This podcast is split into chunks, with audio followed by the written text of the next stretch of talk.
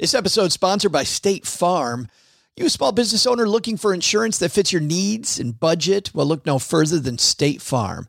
State Farm agents are not just insurance providers, they're also small business owners who live and work right here in your community. They understand the unique challenges of running and protecting a small business. When it comes to small business insurance, State Farm knows what it takes. Create a plan that fits your needs and your budget. State Farm agents are ready to help you choose personalized policies that truly understand your business. Insure your small business with a fellow small business owner.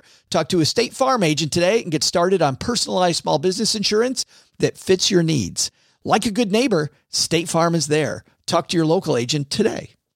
This podcast is sponsored by Ramp. Are you the decision maker in your company? Consider this. For the first time in decades, there's a better option for a corporate card and spend management platform. Meet Ramp, the only corporate card and spend management system designed to help you spend less money so you can make more. Most corporate credit cards offer points as incentives, but those points amount to less than their worth in real cash value. Ramp's business cards offer you cash back, real money in your pocket. Plus, you control who spends what with each vendor. And Ramp software collects and verifies receipts automatically, which means you'll stop wasteful spending and close your books in hours instead of days. Businesses that use Ramp add up to 5% to their bottom line the first year.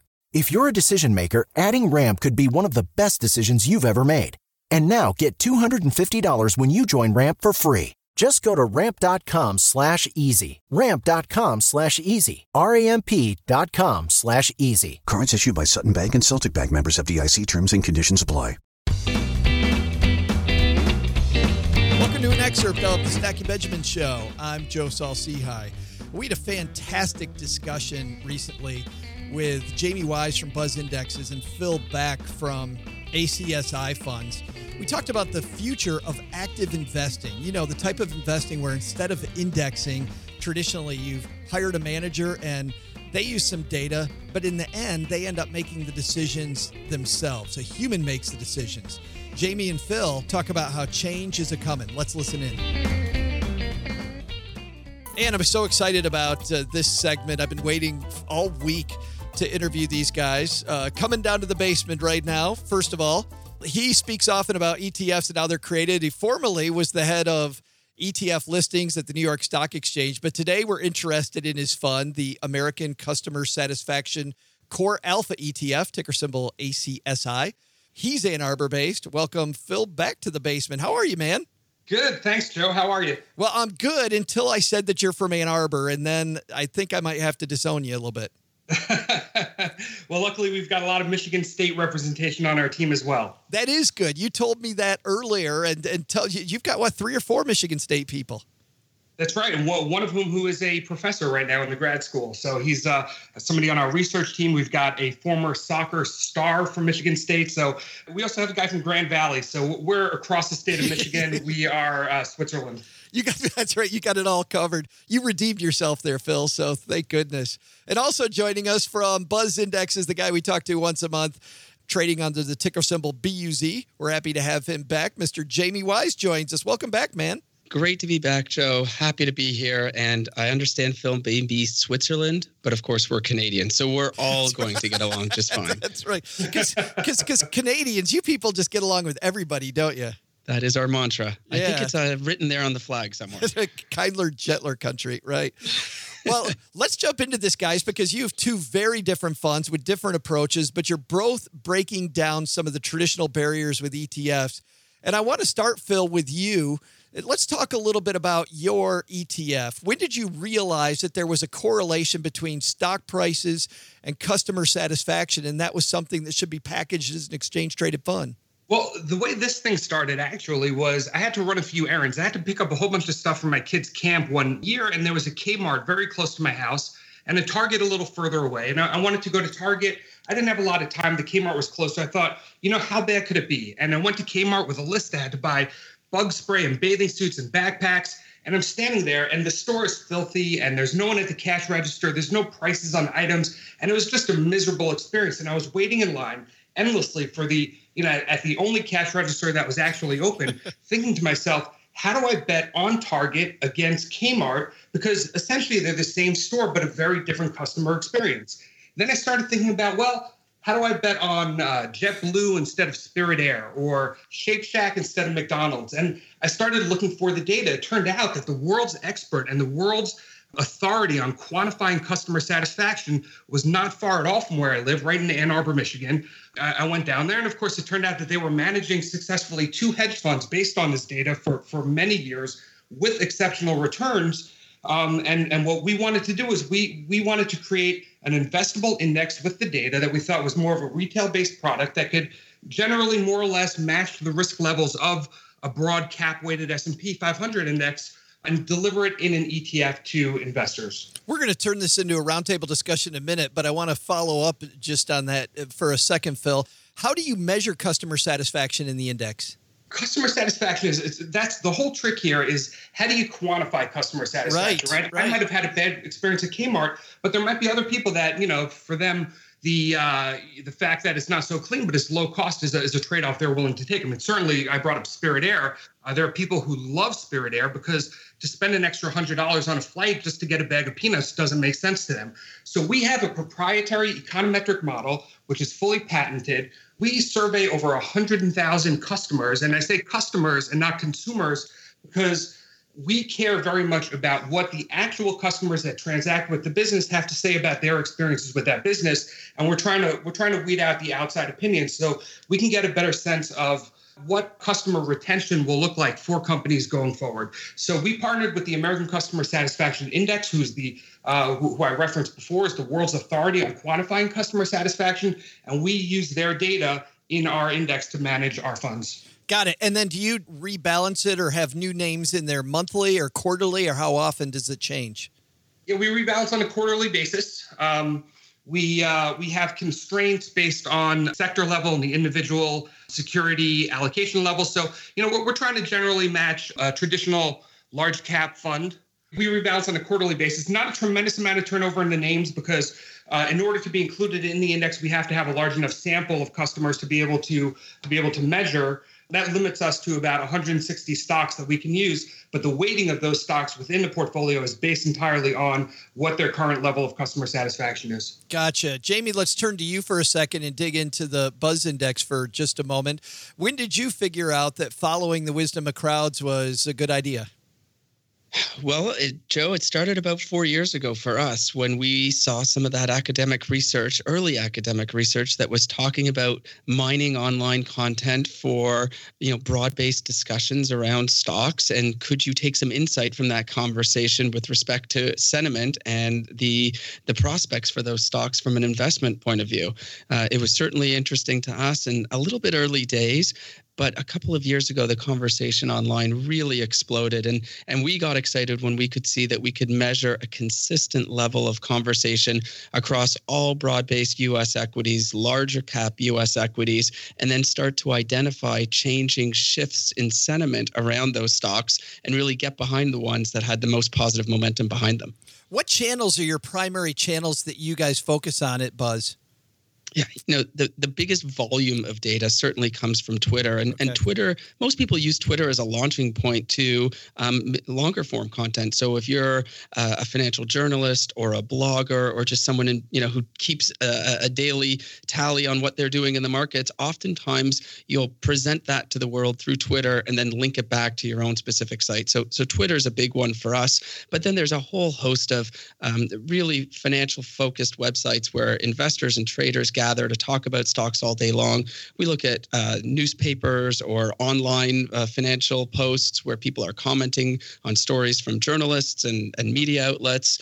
Anywhere where people are talking about stocks, we're listening. And do, do does the criteria of the of the person matter. So if I've got, you know, uh, Joshua Brown from Reformed Broker versus Billy Bob, who just uh, changed out my my my muffler down at the muffler shop, does that matter? You're laughing because you think Billy Bob's opinion doesn't count, and, and we're here to tell you that enough Billy Bob's opinions count if you can aggregate them. So so much in the way that Phil was talking about their approach, which is going out and polling 100,000 uh, customers. You know, we're trying to listen to millions of people that are talking about stocks online, and it doesn't matter how sophisticated you are, uh, and I'm going to put sophistication in quotes here as an investor, or whether you're an analyst on CNBC with a big microphone in front of you. If you're in independently offering your perspective on a stock's prospects, what you're doing personally in your investment portfolio, where you're putting your dollars to work. If you can measure enough people, you have enough breadth to that conversation, enough diversity within that conversation, the overall average collective view is really powerful information to know. Well, thank you both of you guys for digging in a little bit about what you do, just so people can see kind of where ETFs are headed. Because as you know, it's it's not just SPY, the Diamond, the Qs, like people buying these very basic things anymore. I mean, the the, the things that you guys are doing are, I think, are incredibly innovative and a lot different than what people have seen from exchange traded funds in the past. Phil, do you pay attention to the size of the company that's in in your ETF? Uh, no, no, we don't. Well, we we generally try to match, you know, the parameters, the average market cap of a large cap fund. But you know, for us, it's really about having a sample size of customers that we can get a good read on, and that we, you know, that we have comfort in being able to, you know, look at the view and the direction of, of the company.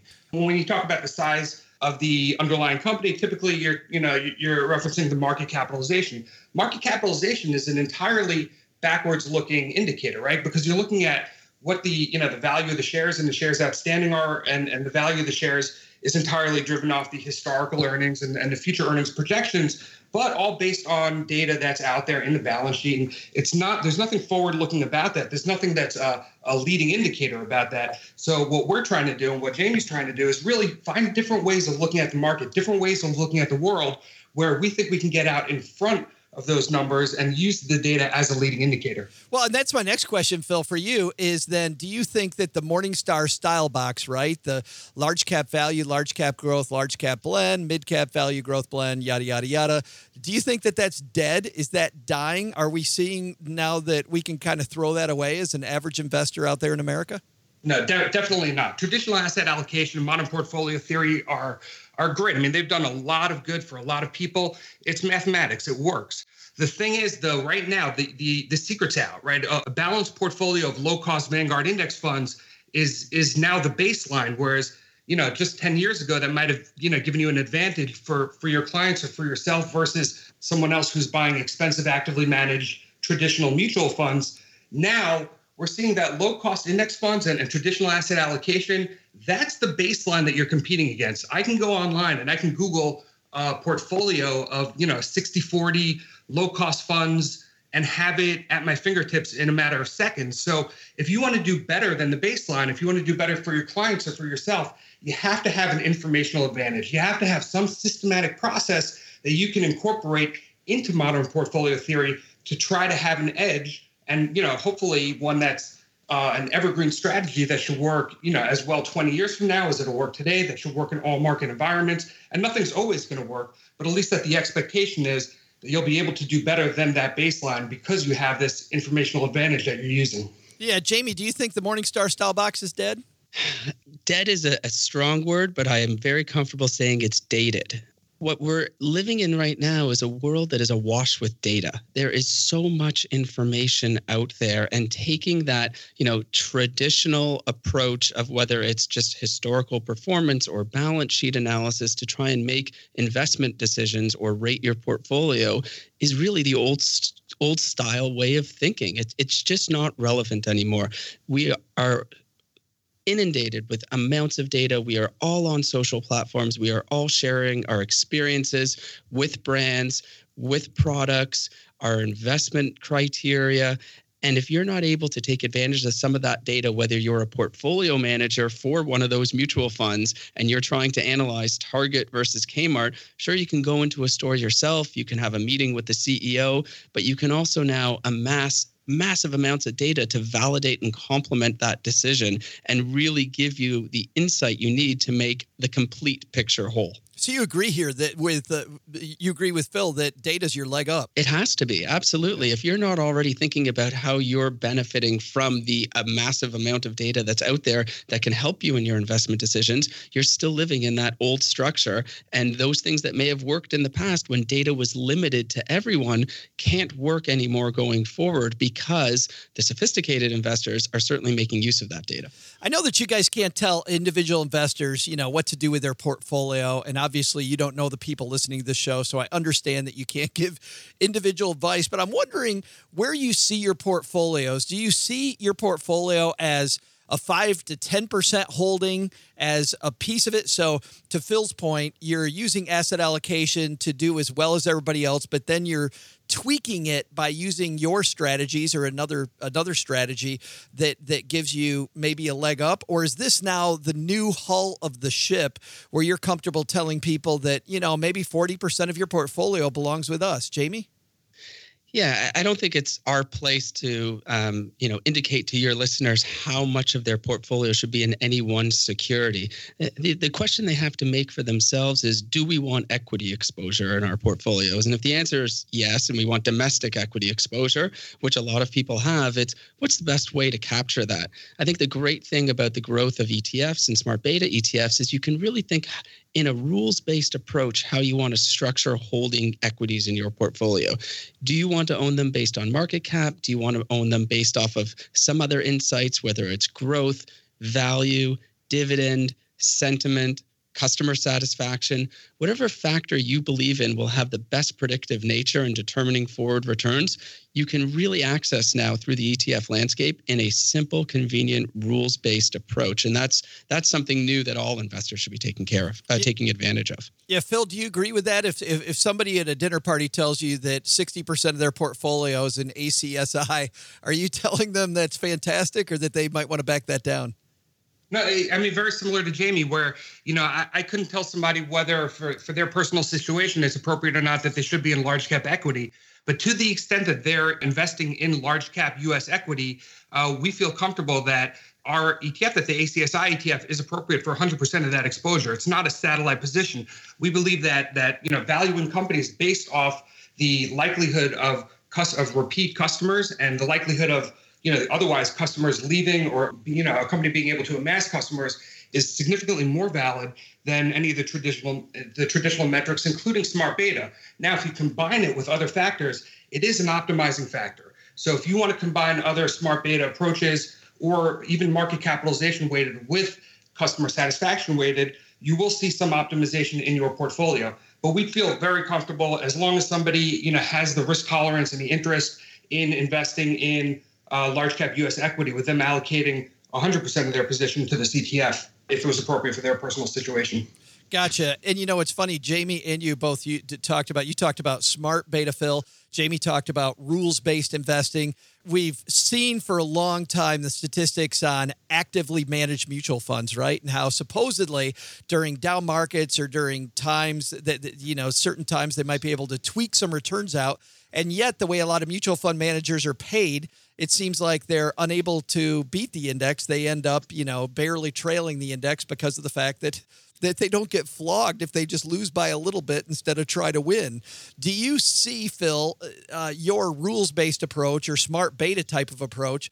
Do you see that kind of replacing the actively managed funds, or will there still be room in a portfolio for actively managed approaches? I think the definition of actively managed is going to shift over time. I think both of these funds are really what active management is going to look like in the future, where there's a rules based approach and there's a process by which you expect more often than not, not always, not in every uh, short term market cycle, but over a longer period of time, you know, the longer the sample, the more certain the outcome that you're going to expect some outperformance. But by using a rules based approach, you eliminate the possibility of somebody, uh, a portfolio manager, being a cowboy or taking unnecessary risk, right. and you eliminate a lot of those a lot of those risks that were traditionally associated with, you know, active management of old. Um, these types of funds, I mean, this, this is what hedge funds have been looking like for many years. What's really new and different here is is that we've taken the ACSI data and Jamie's taken the big data and we've packaged it in the efficient vehicle of an ETF. So now investors can not only access these strategies they can do it in a very efficient, low cost vehicle. And it's, you know, a democratization, if you will, of the strategies that have been traditionally, you know, thought of as more hedge fund type strategies only for accredited investors. And I think what you're saying, Phil, then I, I, know very clearly because I know what the rules are around this ETF. I know exactly what game I'm getting into, where with a manager, I might not know about his stomach flu and the fact that he picked the wrong thing on that day. Yeah, that's right. And the subjectivity that, you know, the active managers used to have is that something that's a, a, positive or a negative? I think in the past it was considered a positive. You know, you, you look at the fund manager you know you would trust them with their decisions but the performance of actively managed funds over you know the last 30 years or more has, has really shown that that subjectivity is is not a good thing it's not something you want you want to eliminate it as much as possible yeah. by using a rules-based approach you can have a very good sense of exactly what your risk parameters are, what your expectations are, you know, based on historical data over different market cycles and over different time periods and time horizons. And you can have a much more honest assessment of what your return expectations should be relative to the benchmark. I, I, completely agree with Phil here. What we're talking about is is style drift, right? And and if you have a portfolio manager for a mutual fund, he's one human being and he is susceptible to all the same flaws that we all are as individuals in that we can overreact, underreact change our opinion to fit the facts or change our opinion to fit the scenario that's playing out in the current market. When you add all those things up together that can lead and typically does if we've seen as we've seen over 30 years like phil just said underperformance. And and you don't want that. You don't want to expose yourself to that risk within your portfolio. And that's where rules based approaches really can make a lot of sense because you can really be you know laser in and target in on what exactly you're trying to accomplish in, in your portfolio. So why rely on one person's judgment, which can be flawed or susceptible to those risks on a day by day basis, when you can benefit from so much greater insight from either thousands of people's views or you know their perceptions on customer satisfaction, whatever the case may be.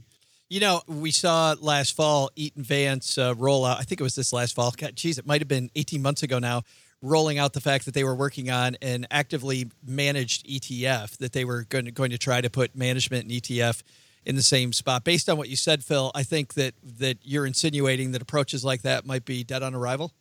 Yeah, I mean, I think that solves a problem for Eaton Vance, right? Because Eaton Vance wants to offer their same strategies in an ETF and you know take advantage of all the advantage of all the structural advantages of an ETF relative to a mutual fund but they didn't want to give away their secret sauce. They didn't want to be transparent about what they were doing, and they wanted to hold on to some of that uh, proprietary nature of their strategies. Well, that might solve a problem for Eaton Vance, but that doesn't solve a problem for any investor. I've never heard an investor say, "Gee, you know what? I I want to give up transparency in my in my portfolio. I, I trust the portfolio manager so much."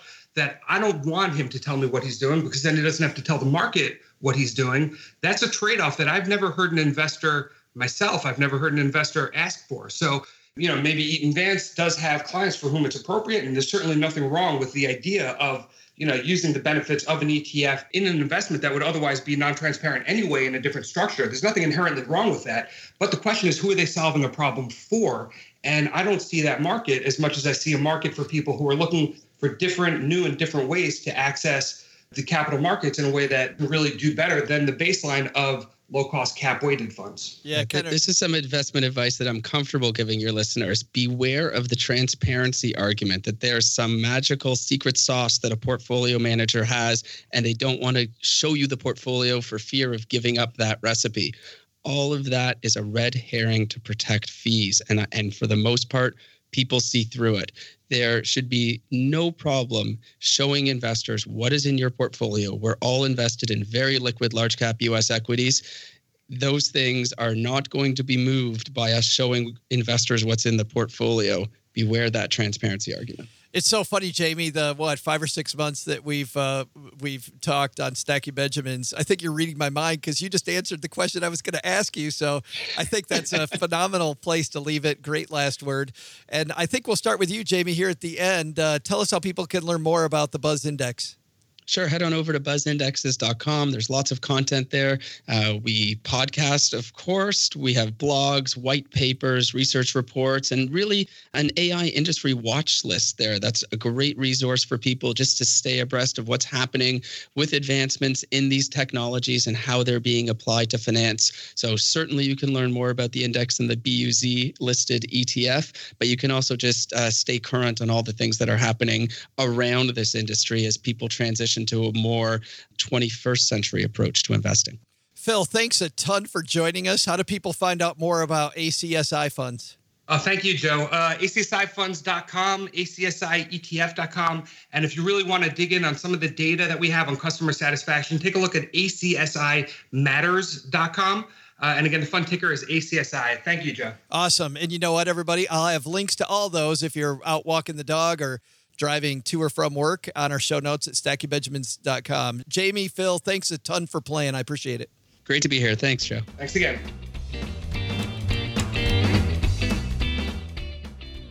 You'll find more on Phil Bak at ACSI Funds. Find out more about the Buzz Index at stackingbenjamins.com forward slash buzz. That's B U Z Z. Hit our show notes page at stackingbenjamins.com. If you'd like more on the Stacking Benjamin show, you'll find us every Monday, Wednesday, Friday, wherever you listen to podcasts. I'm Joe Saul-Sehy.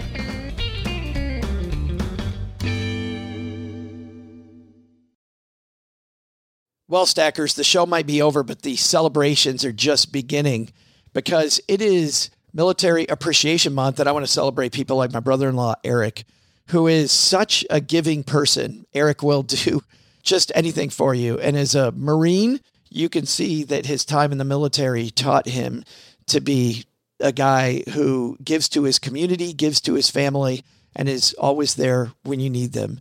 This Military Appreciation Month, Navy Federal Credit Union wants to celebrate members like Eric who go above and beyond. Navy Federal offers member only exclusive rates, discounts, and tools to empower their members and help them reach their goals. Navy Federal's employees are part of the community they serve. Many of them are military family members, reservists, or veterans, and all branches of the military, veterans, DoD employees, and their families are eligible for Navy Federal membership. In fact, there are so many resources on the Navy Federal website, resources like Best Cities After Service to help veterans transition to civilian life and best careers for military spouses to support military families. Visit NavyFederal.org slash celebrate, and you'll see all of their Military Appreciation Month offers and other Navy Federal offers. Navy Federal is insured by NCUA, Equal Housing Lender.